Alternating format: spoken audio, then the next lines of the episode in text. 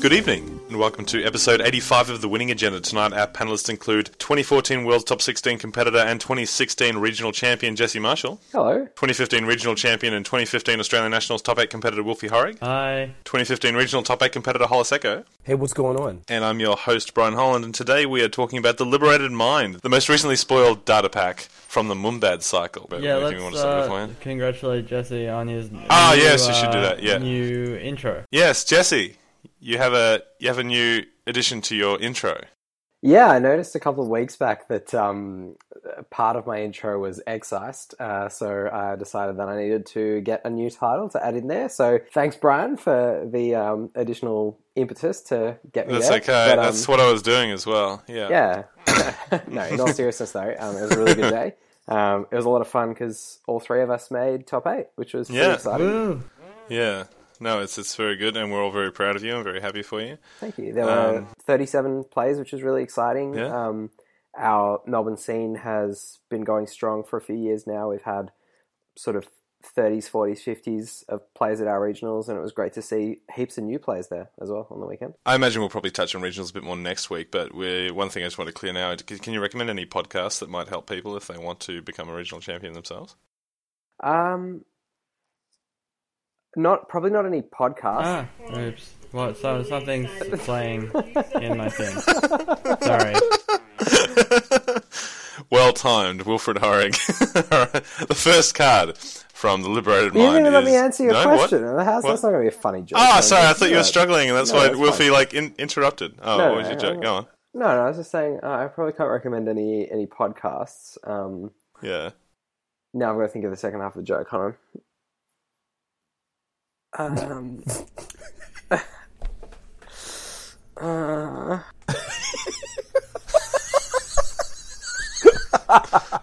no, I can't recommend Ah. any podcast. Well, that's unfortunate. If any of our listeners know, get in contact with Jesse Marshall. Thanks. the, f- the first card from the Liberated Mind is the Noble Path. It's an Anarch event. Run, cost zero, influence two. Trash your grip, make a run, prevent all damage during this run. Hollis, how many times have you been in a situation where this would have been the perfect card for it? Well, uh, uh, let's just, I mean, let's look at the straight facts, right? That's, that's, what, that's why we're here, right? So, uh, I mean, clearly, um, you know, clearly every time I make a run, I automatically know that I'm going to just take the damage. So I might as well just lose all of the cards in my hand to take said damage. Or not to take any. But I technically still take it because I trashed my. I'm not playing this. Next. Really? I mean, if it's the last card in your grip, it's good, obviously. But That's a good point. But that I don't. I feel like that never happens. It's so it's so rare that I have less than three or four cards in my hand. Um, I feel like this lets you build a more viable Anarch deck without wild cakes if you want to, and one that can be uh, quite aggressive against Jinteki, which can be a bit of a problem, or against any deck where you're expecting damage to come during the run. But if you, you know, go running on R and D, and if you want to be attacking R and D against decks where you have to do that at a particular time in the game because they make you do it, um, in order to win, or because you, you know that it's going to be harder for you to do it later. Not having to worry about dying to snare yeah, is not having to worry good. about dying is really good. I mean, it allows you to be aggressive. The way I th- see this card is like sacrificial clone, in that the only thing it does is stop you from flatlining. So it allows you to go down to zero cards in your hand to stop you from flatlining on one run. And how many runs do you seriously make during a game where you're in real danger of flatlining? So much in danger that you're willing to go down to zero cards, which is almost as bad to do it to like save yourself from that possibility. It it would almost never come up. Uh, I mean, it can come up against PE a lot. I think. A lot, like sometimes. Well, I mean, it, it basically tilts the PE matchup massively in your favor because the best way for PE to kill you, I think, is to threaten Overrider on remotes. So if you can just noble path all their motions, that's okay. I guess so, but like still you have to go down to one to no cards in hand to do it, which is sti- still like at least makes you lose your next three clicks to salvage that. Like even if it does prevent, even if it is strong to prevent all damage like during a run. So maybe it's a good sideboard card against PE. And what happens if you got more than one of these in your hand at the same time? Like you're just never going to use both of them, right? Well, you can't go on two paths at once, Brian. No. Choose your path. The same path twice. It's, it's true. It's noble. The But it'd have the to be the same old thing. The, the next card is the is Emptied Mind. It's an Anarch resource. Install zero, influence three. When your turn begins, gain a click if you have no cards in your grip. So we, we you know, m- might be married to another particular card in this pack. Wilfred, does this change your opinion at all? Uh, I mean, I did consider them together, but I'm not even really sure. Like, there's just it is a bit of a payoff. This card is a bit of a payoff to having no to the no cards, having no cards. To being hellbent? perhaps? Yeah, I mean, I was gonna say that, but people seem to not like it. Um, but like, I don't know, the fact that Anarch, the best Anarch breaker is still Faust, means that you, to play this card, you really need to think up some alternative um, icebreaker engine, and it's not clear that any alternative icebreaker engine is. Uh, this is um, similar enough in power level to Faust to make the dip in power level enough to play this card and have this card be effective. This also works pretty well with Wyldside, in that you can stack this first, so that you gain your click and then you draw cards from True, Wyldside. but Wyldside also makes it much less likely that you're going to start the turn with no cards because it reduces the number of clicks you have to play cards while increasing your hand size. So, but I mean, what I'm saying, I guess, is that this functions as a cheaper chronotype, as long as you're planning on emptying your hand. But emptying your hand is much harder when you have Wyldside than when you don't have Wyldside. That's the True, but you can plan to do that. I mean, I guess I'm saying that it, it could open up different ways of playing. It, it can also um, allow you to play more of a controlling Anarch style, where you're. I I mean, the most dangerous time to have no cards in your hand is on the corpse turn, and the reason that's dangerous is if you're making runs. So if you're playing a more passive game where you're planning on building up some massive rig, which generally doesn't fit with the Anarch card pool, but if it did, then this card could support you in doing that. If you're just sort of vomiting your hand out onto the board every turn to build some rig, but I don't think that support for that really exists in the current card pool, except for the sort of Durdley noise. Um, uh, what's it called? You know, virus breeding ground decks. Yeah. Or if there was a card that let you like discard cards at instant speed for some sort of benefit that you could do in the window before the end of the corpse turn or something like that. But yeah. Uh, the first criminal card is information sifting. It's an event run, cost one, influence three. Make a run on HQ. If successful, instead of accessing cards, the corp separates all cards in HQ into two face down piles. Access all of the cards in one of the piles. You cannot access any cards in the other pile this run. Wilfie, when, was, when this was first spoiled, did you think it was fact or fiction? Uh, I actually posted that I'm not. I don't think the comparison to fact or fiction really um, is There, there are apt two piles. because Would you say that that comparison is truth or tale? uh, it's not like that either. Because the What about Liliana of the Veil? yeah, I guess it's more like that. The problem is that your opponent gets has all the ch- the information when they're making the choice, which is the opposite of fact or fiction, where you have all the information or like the majority of the information, really. Um, because all you have to go off is the number of cards in each pile, which is like fairly limited. Um, but when you play this card, your opponent gets to choose how to distribute the agendas, or not agendas, but cards which they care about. You accessing in their hand, such that compared to legwork, I think it's just much, much, much worse. Except against um, cerebral imaging, I guess. Like, but like against an average corp five card hand, either if they have like two agendas, they can choose either to split it one one if they're happy to have let you have an agenda, or put two in one pile and zero in the other pile, which means that on average, I think it's going to access you functionally less than one agenda. Um, how, how is the two and zero split beneficial to the corp? I don't understand. well, what if like they're on six, you're on six points or whatever? Then like compared to legwork, it's just miserable because the t- two accessing two agendas and one agenda is the same. But you Can get you- to choose to access the two, so in, it turns. Well, sure, but they can just What put was it, two 50-50? three. Like that's not a salient point, I think. Hang on, I don't understand how if they've got two cards in hand. No, if they have five cards in hand, Oh, five cards in hand. All right, okay. Yeah, I can say you can't put zero. I don't think you can put zero cards into a pile, right? why you can. not? Can't, why you not? can. You must be able to. Otherwise, if you have one card in hand, what do you do? Oh, that's a good point. Yeah, sure. Yeah, and I think someone pointed out that like it has the gang sign problem where if they have snare, they can just set up this some situation where you can put five cards in You one just pile die. and zero cards in the other, and you can just never play this card. But Yeah. Yeah.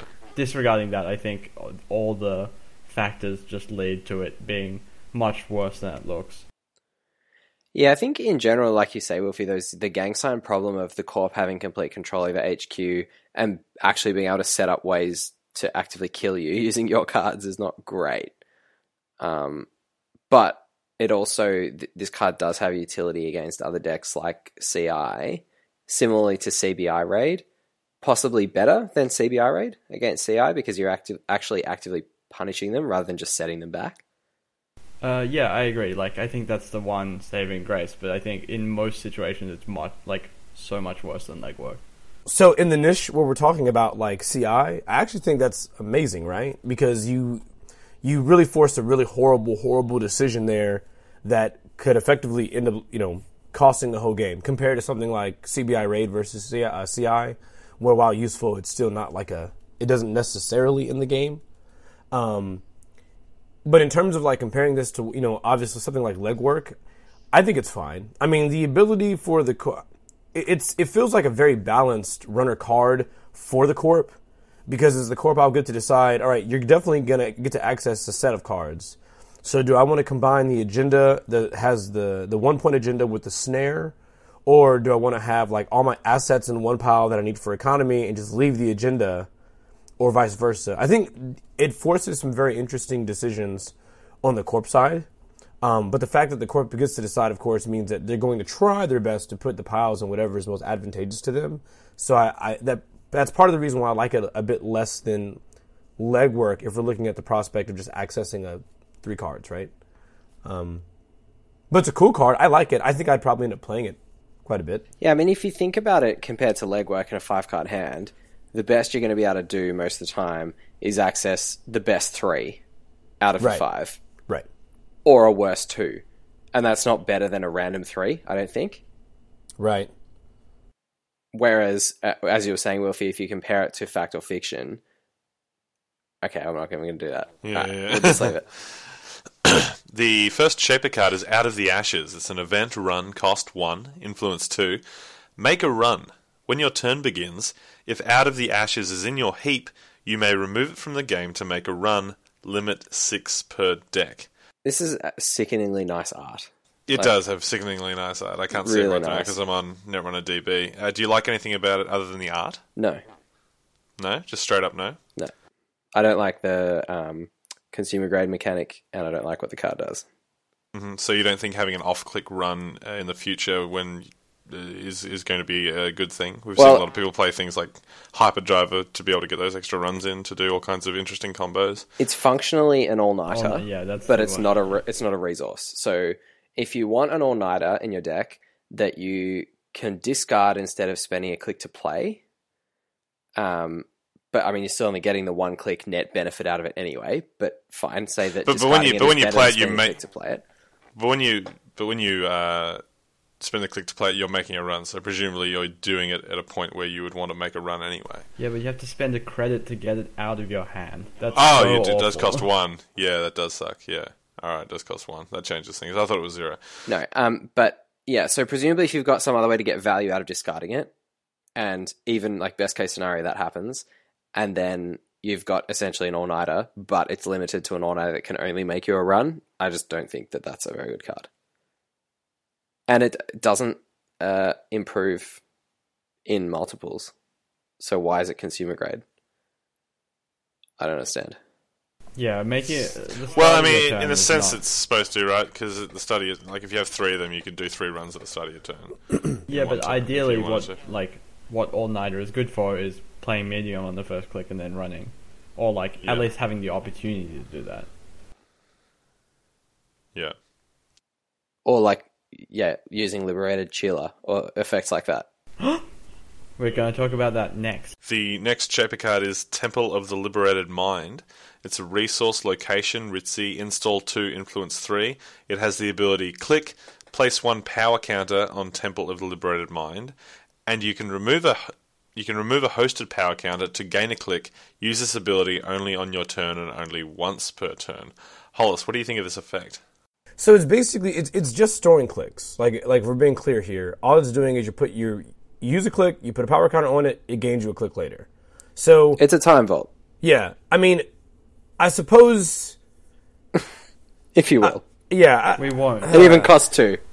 yeah. I mean, Two what? I don't know. I mean, there's an obvious there's an obvious like another there's, there's another card in the pack that we're about to get to that like works with this, but in general, the idea that you're spending clicks to save clicks for later doesn't really seem to hold up to me as a thing you should be doing. I sort of feel like there's so much momentum in Netrunner on a per click basis on the runner side that in the early game, mid game, and late game, every single click is incredibly important.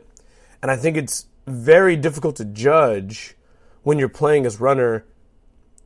Even if you wanted to use this card, I think it's very difficult to judge. Hey, this click right now is less important than this click that I will have mm. later, already. Yeah. And and so the fact that you are hedging a bet that my early game is way less important than my mid or late game, or vice versa, or any combination thereof, you know, use, using that logic sounds incredibly. You need to be incredibly confident, and in general, you're spending money to not guarantee that you'll actually get the payoff here with this.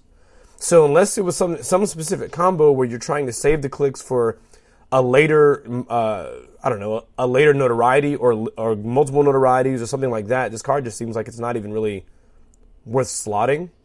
yeah, and it, it's it's uh, like it's, it's sometimes if you're still playing Kati Jones, which not many people do these days, but it's even when you're playing Kati Jones, it's sometimes find, hard to find time in your turn to put credits on Kati Jones, and her ability is much more powerful than this, in my opinion.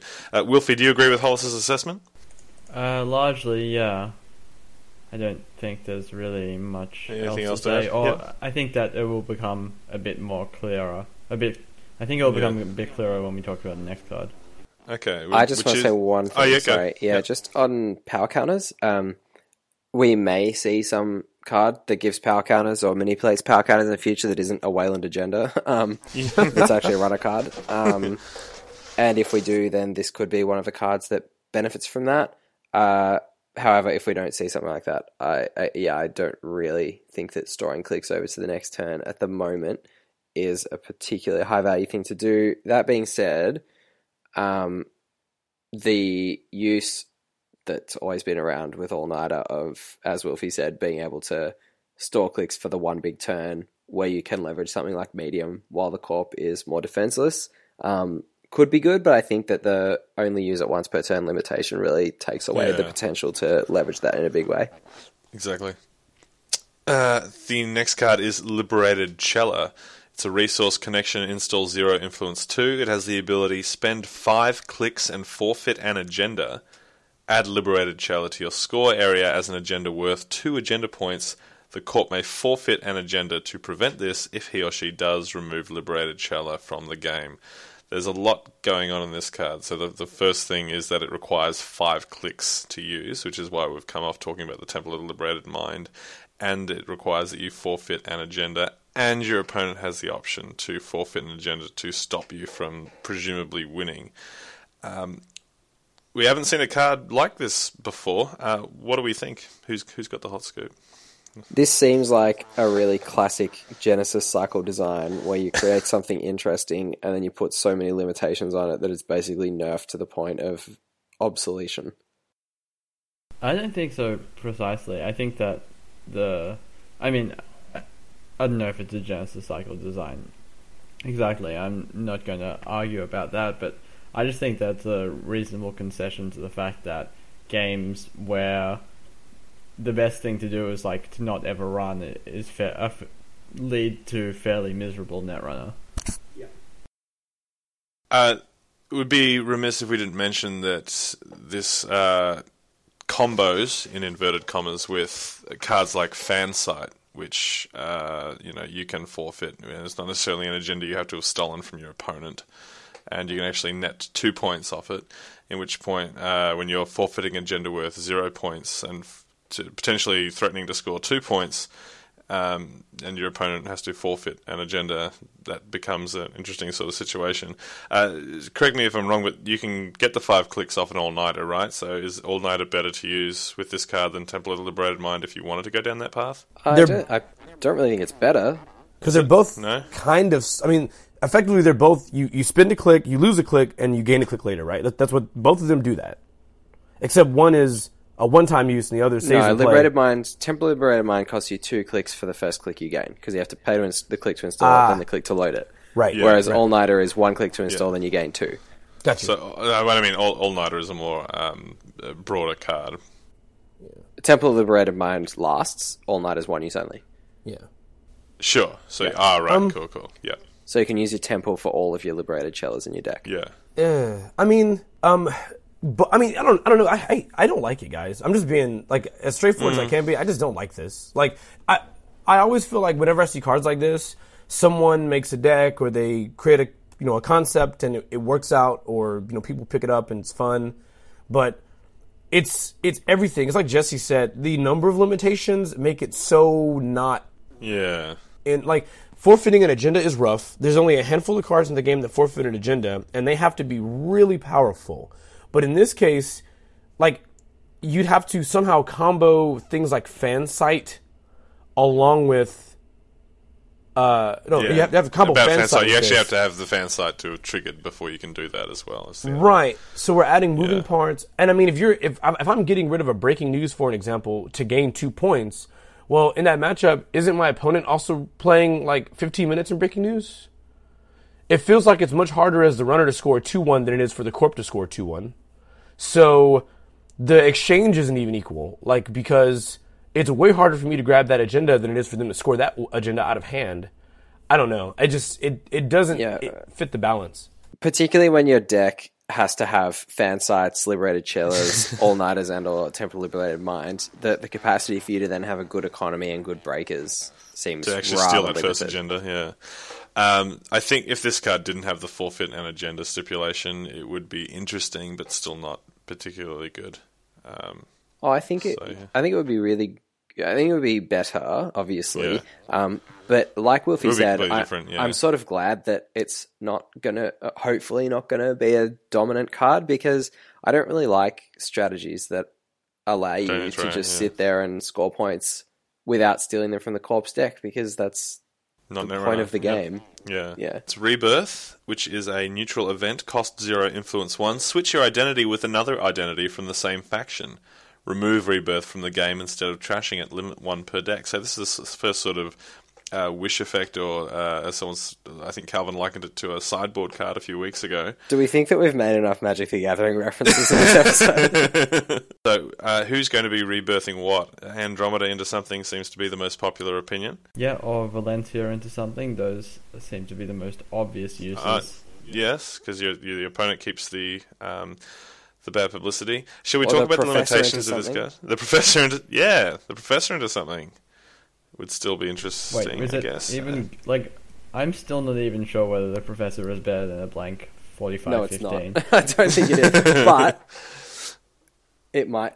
No, it's not. Okay. The the obvious limitations with a card like this is that you I don't think you can reliably design a deck around rebirth in the sense that you're going to build your deck so you start as one ID and then you're going to rebirth like early in or at some point in the game into a new ID which will will let, allow you some sort of leverage uh, with the rest of your deck and the way it's designed because you only got one copy of rebirth in your deck so you're not even uh, guaranteed to get it at any point and the strategies for like a, and there's no tutors for events at the moment either so Yeah, Uh, but all that being said, the strategies for an Andromeda deck and a Leela deck aren't particularly different.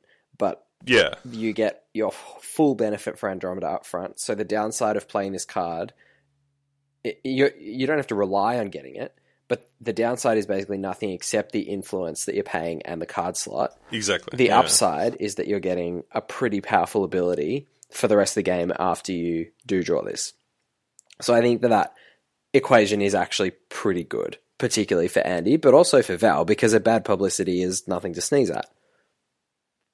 And if you build your Val deck and you've got blackmails in there, because the Val ability is the one that is turned on or turned off by, or the cards in your deck are turned on or turned off by your Val ability, and you're always going to have that. But if you can then turn your Val into something that gives you more value, value, oh god, um, after you draw a rebirth, um, that's just again pretty much strict upside. So as long as you can find the influence in those decks, I think it's well worth putting this in. Well, I, I, I know for a fact that this card's been discussed in fairly good length, even in my local meta, just as we, you know, because this was a very early card that's kind of been spoiled for the cycle. And the opinion seems to kind of be that at, at one influence, you know, there are cards that are really good on the runner side that are one influence, uh, like Stim Hack, but they're not played as often as they normally would be. So it's it's at least not in this stage of um, at this stage of Netrunner, right? So it's not ridiculous to say I can I can spend the one single influence, you know, for a high variance chance that I could basically, uh, to some degree, fully change my matchup. I can fully see someone switching. Um, I can fully see this card being played in Anarch and, being, and switching to Whizzard or Edward Kim based on the matchup. I can fully see this being played in in a Shaper and maybe. And granted, I'm not still I'm still not a fan of Professor. I can see people switching to different IDs um, as needed to kind of get you know further value out of particular um, IDs that are we basically never see play. Ken Tenma, um, we don't see um, excuse me, we don't see Gabe very much, but I can see versus like an NEH deck, even though Leela's good. Um, I can see uh, I can see the value in maybe switching to Gabe somewhere in the mid game, just because HQ is vulnerable and you're gaining credits every single turn. So I do I do like it. I think that we this card is actually going to see a lot of play, and I think you're going to see it in some competitive decks where they want to get the most out of their available options. Because one influence for a ton of options like that is pretty useful. The next runner card is Guru Davinder. It's a unique resource connection install one influence one. It's neutral. Prevent all net and meat damage. Whenever Guru Davinder prevents at least one net or meat damage, trash him unless you pay four credits. Uh, this card starts off really good and then gets very, very swingy and expensive. Wilfie, what do you think of the exchange here? Uh, I think this card is most comparable to Feedback Filter. One, because it's Feedback Filter's often played out of faction, sometimes played in faction two, um, and it, this costs one influence, and the rate is sort of similar-ish depending on what you're trying to prevent. Um, so I think this has two main problems compared to to so it's kind of a, a feedback filter plascrete um, hybrid. We'll call it that.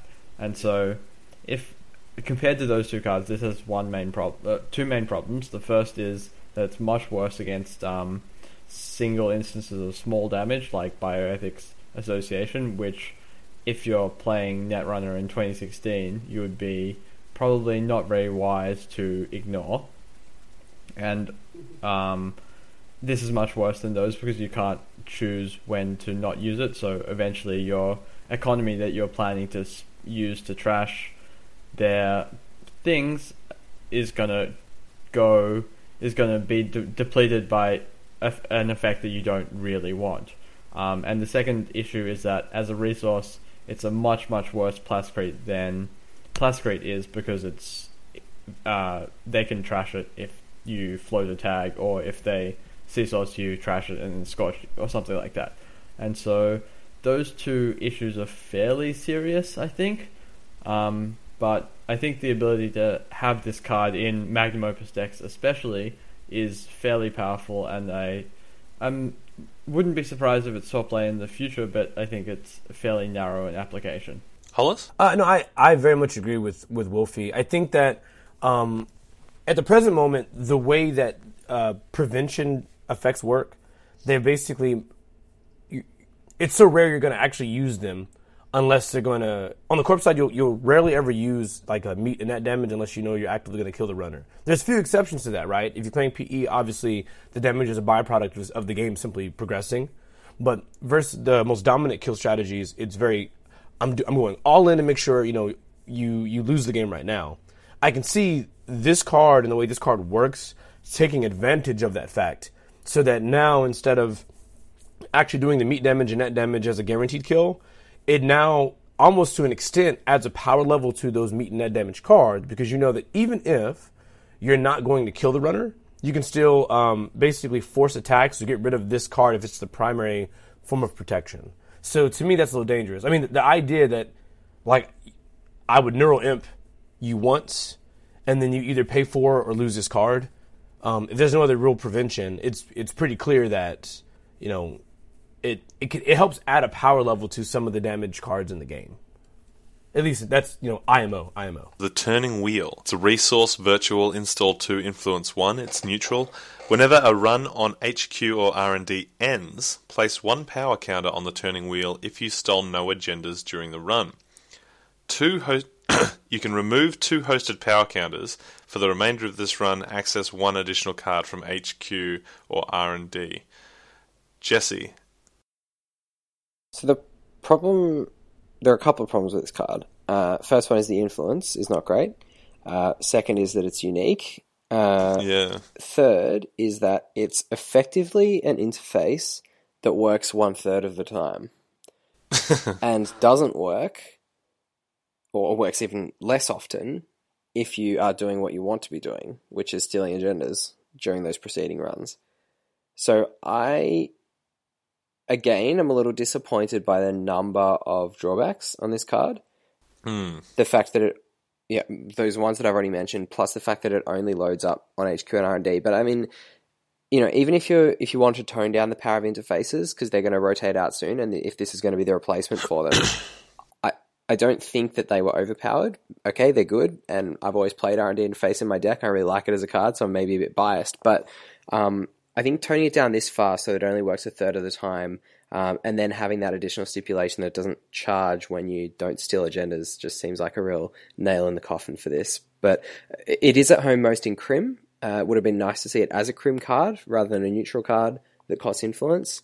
Um, but as it is, I think Crim cards are going to be pushed for influence, particularly since a lot of them will be wanting to play Rebirth, which was already in this pack, and we'll be searching around for influence for that. But if we start seeing some more Crim cards that fill some of their other influence needs at the moment, um, this could be something we start seeing one or two of in some of those Crim decks. yeah. I'm very confused at the influence cost on these last two cards we've spoken about. I think Guru Davinder, yeah, I mean, the drawbacks that Wilfie mentioned about meat damage, particularly, like it's best against large instances of damage. It doesn't work against Overrider. So the most common large instance of damage you're going to be seeing is Scorched, and it doesn't work particularly well against Scorch. It really only protects you for one turn because then it's got been gotten rid of. So, yeah, I don't really know why it had to be an influence point. And this one, yeah, it's unique. Yeah, I don't, I don't know. I, I feel bad. I have like all these opinions about these cards in, in No, good. I, I didn't think Spout I would. them. Um, Yeah. so like so turning wheel i actually i think i, I like a little bit more uh the more i look at it now and i think the reason why is because i feel like as the runner side it does something unique that we haven't quite seen yet is that when we have when we have the interfaces out in play right those are always on they're always good so they're like in my opinion they're like the the echelon of what we need. I I just like having this card in play for no other reason but because it's in those games where the variance is kind of not in your favor, and it's like, well, I'm accessing nothing, I'm accessing nothing, I'm accessing nothing. Um, this sort of helps move the variance like counter over a little bit. So you've had a fairly like bad series of lucks with access accesses. It, um, and you're face checking a fair amount of times. It feels like this card you can actually kind of game and take advantage of, and help boost you back into a winning position. Granted, the RDIs do that, but it's basically I feel like you know getting the counters to see ex- uh, additional cards. I'm I'm I'm moving towards seeing extra cards regardless of whether I score an agenda that turn or not, right? Because the RDI or HQI is scoring agendas. On the subsequent runs when I'm not scoring, I have the ability to see more cards. So it's I, I, I mean in general it's still giving me a, a fairly unique advantage. I could also I guess store all these up and then go nuts on like a glory run, I suppose. I'm not really it's okay, you know. I think that's how I feel about it. It's it's a just on that, like, say you they have an open HQ, or you've parasited down their ISN HQ, or killed it in some other way, um, and you're like, okay, sweet, I'm gonna you know run there four times, and then Yeah. next turn I can see three cards off R and D. Even that doesn't seem that great. I mean, yes, you can stack it with things like Siphon. Yes, you know, uh, criminal aside, as we've already mentioned, it's got good synergy with testing and Siphon and all the other uh, successful run effects. But the the fact that it's asking you to make runs where you're not getting much out of it in order to get a really small benefit later, uh, That's all we have time this week for the Winning Agenda. If you want to get in contact with us, you can check our like page on Facebook, The Winning Agenda. You can hit us up on Twitter at Winning Agenda, and you can send us an email to thewinningagenda at gmail.com. Join us next week when we'll talk about the Corp's side of the liberated mind. Thanks so much for tuning in, guys. We'll see you soon. See you guys. You're next, Wilfred. Thanks for listening. Thanks, everyone. I was wondering who was going to win the staring contest. Though.